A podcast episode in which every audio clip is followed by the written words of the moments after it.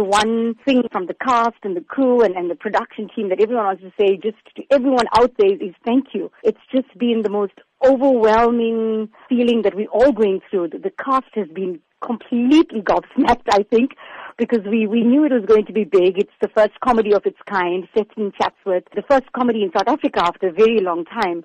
But uh, little did we actually realize that it's going to take the box office by storm.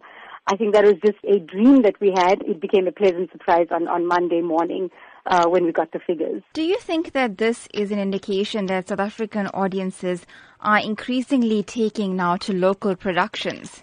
I think South African audiences definitely want more local production. It's just what we're giving them and the style and the tone in which we're producing something and we're putting it out there that's going to actually make them say, okay, this is something that I want to go and watch. This time around, we opted for comedy. It's a genre that many South African filmmakers are not opting for because more than often we want to do drama and political and very art house stuff. We have to forget about this, this genre which is comedy, which is out there.